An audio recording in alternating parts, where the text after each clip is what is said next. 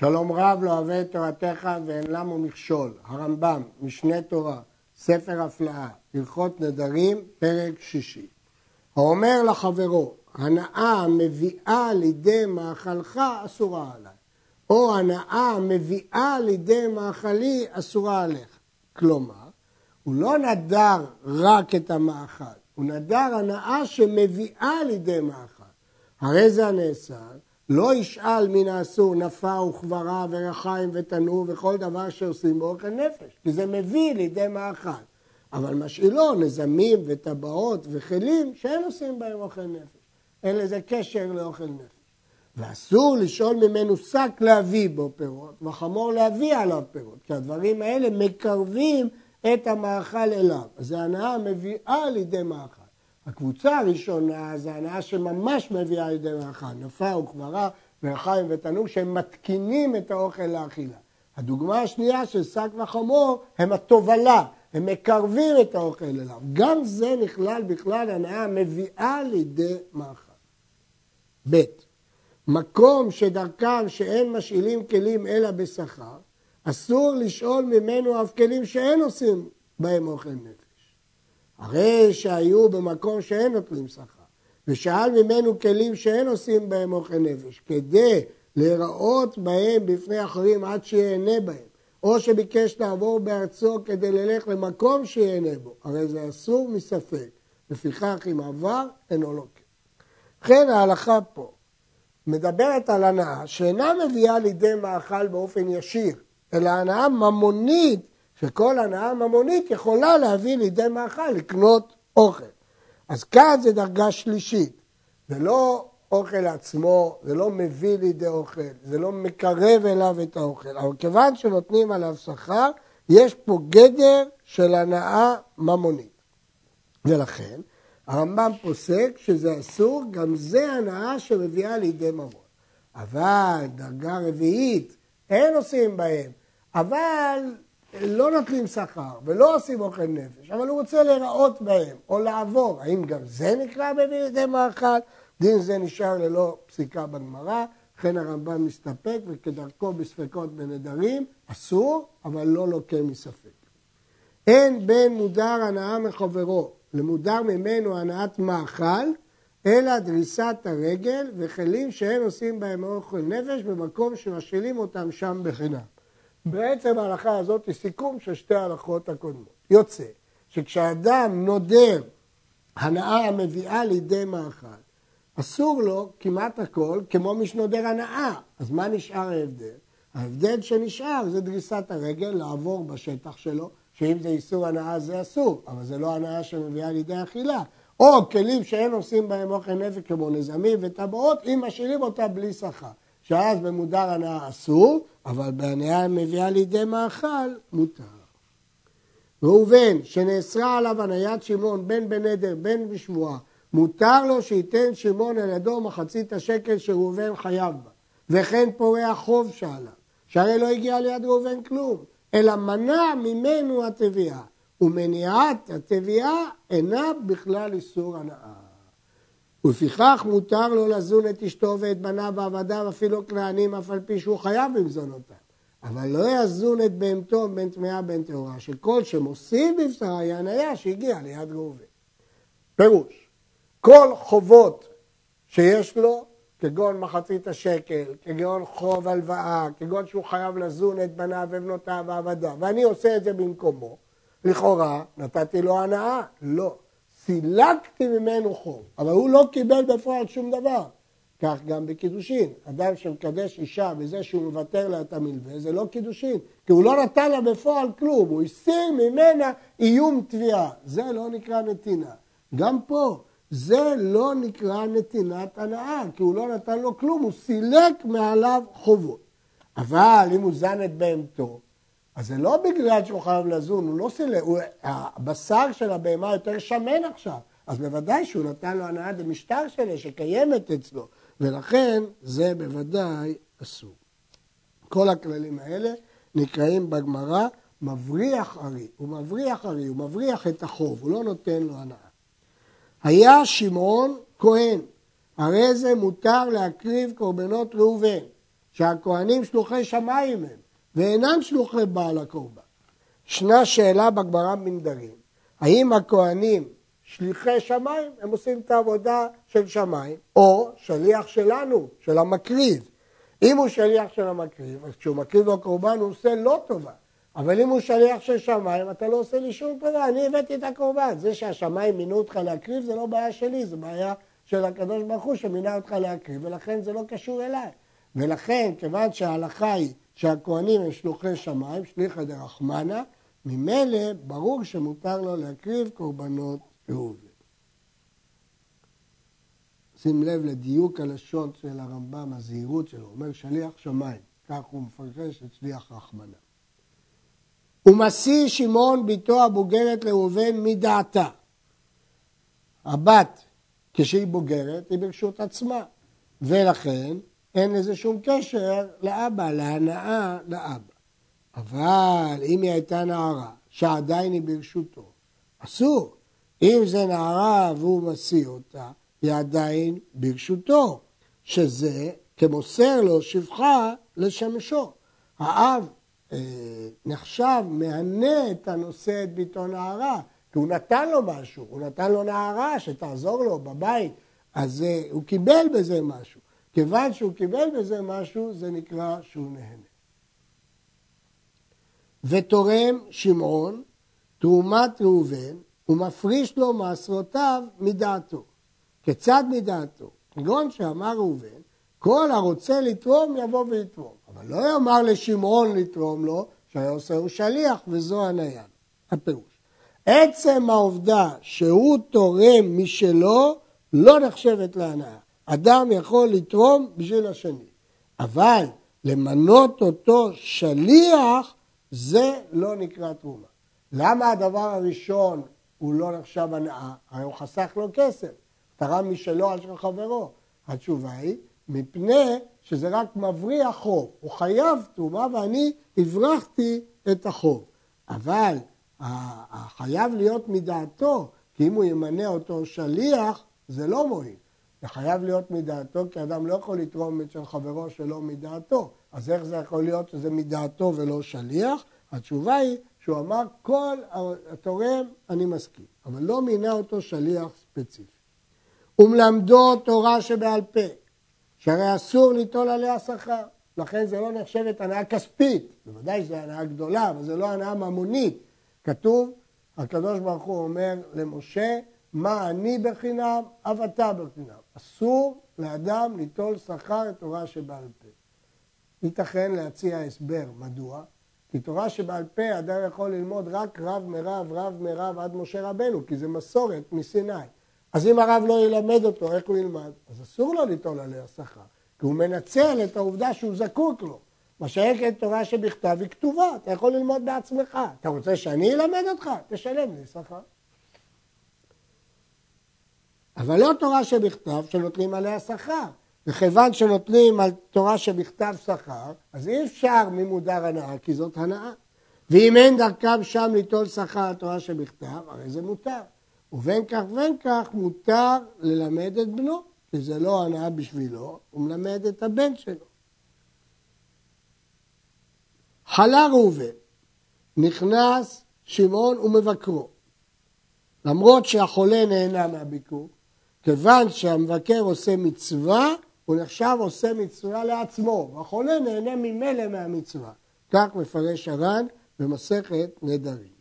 ובמקום שנוטל שכר מי שיושב החולה לצוות לו, או לצוות לו, כלומר, מקום ששוכרים אנשים כדי להנעים את ישיבת החולה לצוותא, שתהיה לו צוותא, לא יושב שמעון, כי כאן בוודאי שהוא נותן לו הנאה ממונית, אלא מבקרו עומד, ועל עמידה כנראה אף פעם לא לקחו שכר.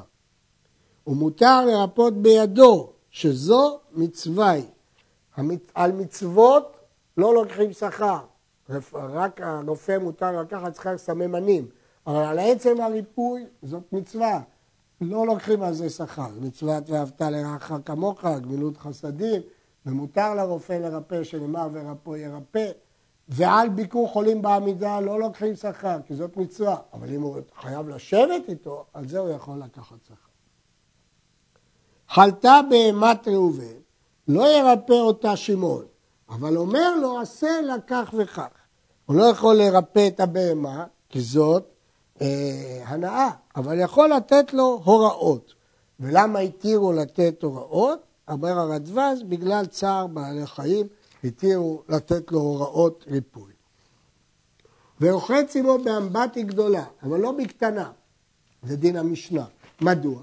מפני שמענהו בשעה שמגביה עליו המים. כיוון שהוא יושב, המים עולים. כשהמים עולים, נהנה המודר הנאה, וזה אסור. וישן עמו במיטה בימות החמה, אבל לא בימות הגשמים, מפני שמחממו, הוא נהנה ממנו. הוא מסב עמו על המיטה, ואוכלין על שולחן אחד, אבל לא מקערה אחת, ולא מאבוס שלפני הפועלים. למה?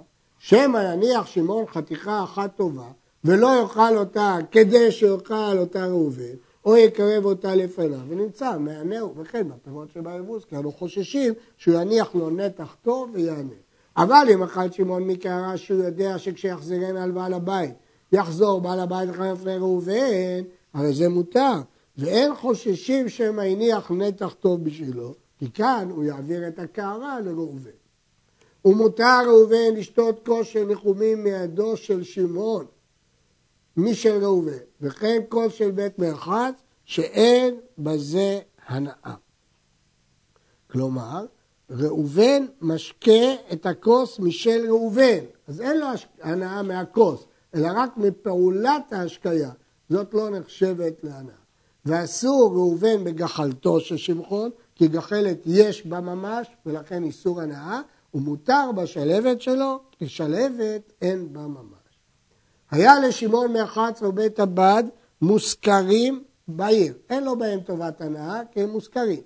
אם היה לשמעון בהם תפוסת יד, כגון שהניח מהם כלשהו לעצמו ולא שכרו, אפילו הניח במרחץ אמבטי אחת ובית הבת עגל אחד, אסור ראובן להיכנס לאותה מרחץ, לדרוך בגן. אם בעל הבית השאיר לעצמו איזו זכות קטנה, אז זה שלו. אז עכשיו כשהוא ירחץ הוא נהנה ממנו. ואם לא הניח לעצמו כלום, אלא שכר הכל, הוא הזכיר את הכל, אז לא נשאר לו כלום, הוא רק מקבל שכר, אבל המרחץ כבר לא שלו. הרי זה מותר, כלומר, מי שרוחץ שם לא נהנה משמעון, כי הוא הזכיר את זה. ואסור לראובן לאכול מפירות שדה שמעון, ואפילו בשביעית שהכל הפקר. למה? הרי זה הפקר, אז זה לא נכס שלו, אז למה זה אסור? מנמק הרמב"ם, שהרי לפני שביעית נדע. כשהוא אסר את הפירות הם היו שלו, ולמדנו שאם כשאסר הוא היו שלו, אפילו שאחר כך יצאו מרשותו, הפירות כבר נאסרו. אז אם הוא אסר לפני שביעית, אז הם נאסרו גם בשביעית. אבל אם נדר בשביעית, אם הוא נדר רק בשנת השמיטה, אז יוצא שהוא נדר בשעה שהפירות היו כבר מותרים. אוכל מן הפירות הנוטות חוץ לשדה, כי הוא לא יכול לאסור דבר שאינו שלו, זה הפקר. אבל לא ייכנס לשדה אף על פי שהקרקע כולו הפקר. למה לא ייכנס לשדה אם הקרקע מופקרת?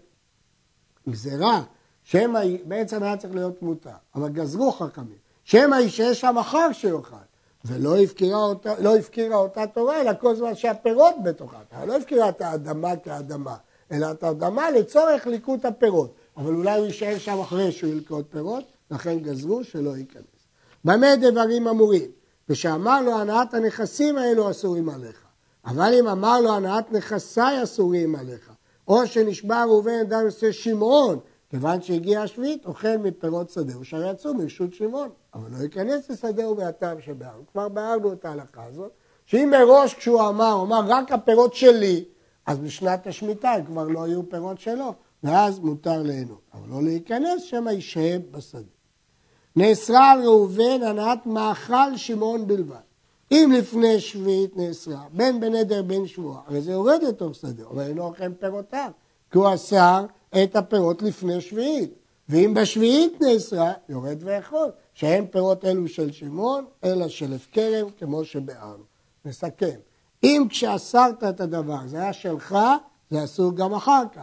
אבל אם כשאסרת, אסרת דבר שלא שלך, אתה לא יכול לאסור. ואסור לראובן להשאיל לשמעון. גזירה שמא ישאל ממנו, והרי הוא אסור בהנאתו, וכן אסור להלוותו, גזירה שמא ילווה ממנו. ולא ימכור לו, גזירה שמא ייקח ממנו. הרי הוא אסר ליהנות ממנו, אז מה אכפת לי שהוא ימכור לו, ילווה לו, ישאיל לו? כי דרך העולם, כשאדם משאיר, גם השני משאיל לו. כשאדם מלווה, גם השני מלווה לו. כשהוא מוכר, גם השני מוכר לו. לכן גזרו חכמים, לא רק שלא ילווה ושלא ישאל ושלא יקנה, אלא גם לא ימכור ולא ילווה ולא ישאל. גזירה מדי רבנן.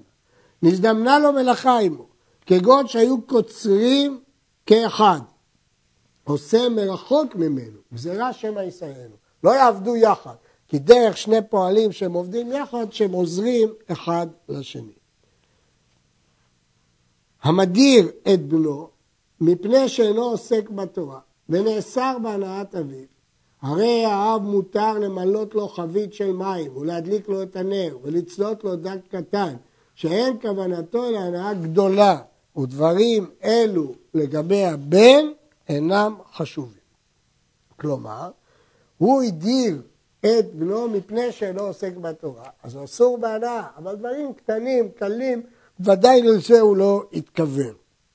הכסף משנה מסביר, א', שביחסים בין אב לבן דברים קטנים לא נחשבים.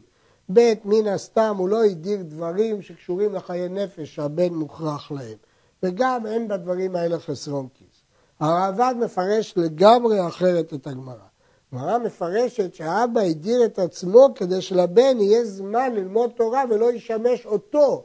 הוא הדיר את עצמו לא ליהנות מהבן כדי להקדיש את הבן לתלמוד תורה. בכל אופן מותר לבן לשמש את האב בתשמישים קלים אלו. כי אבא לא התכוון על התשמישים קטנים שאין בהם משום ביטול תורה. שולחן ערוך ביורה דעה פוסק את הסוגיה כמו פירוש הרעב"ד, שהוא פירוש יותר קרוב לפשט הגמרא.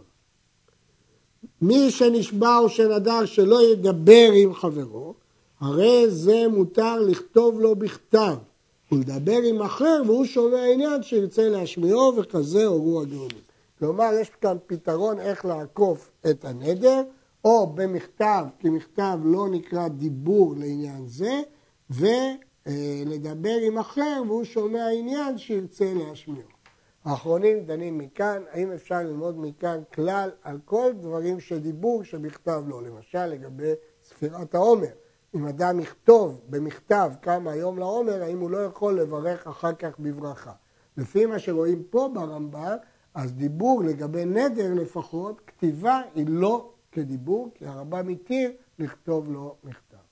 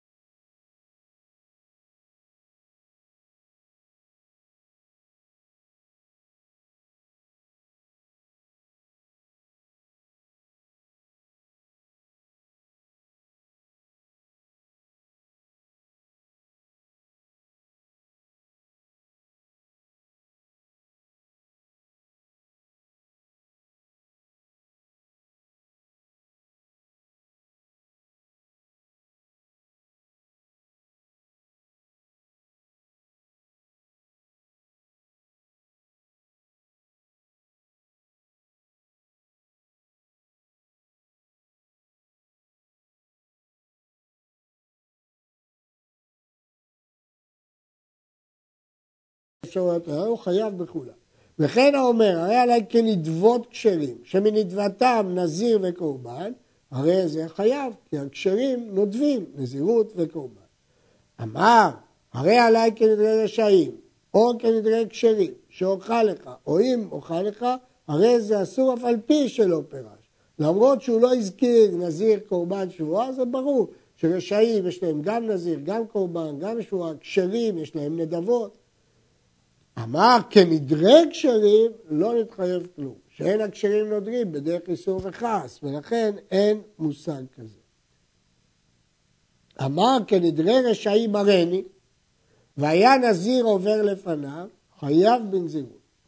כנדרי רשעים עליי, חייב קורבן. כנדרי רשעים שלא אוכל ממנו, חייב בשבועה כנודר. אם הוא אמר כנדרי רשעים, בהלכה הזאת אנחנו רואים שדווקא אם נזיר עובר לפניו, הרי זה בנזירות. כיוון שזה ברור מתוך דבריו. כלומר, הלשון עדיין לא מוכיחה עד שנזיר עובר לפניו. רק אז אנחנו אומרים שהוא נדר בנזירות. אבל אם הוא אמר כנדרי רשעים עליי, חייב קורבן. נסביר שוב. במקרה הראשון הוא אמר כנדרי רשעים הריני. מה פירוש הריני? מה אסרת את עצמך? יש רק אופציה אחת, נזירות. אז אם נזיר עובר לפניו, אנחנו תולים את זה בנזירות. אבל כשהוא אומר עליי, אז זה לא נזירות, לכן לא צריך שנזיר יעבור לפניו, חייב קורבן.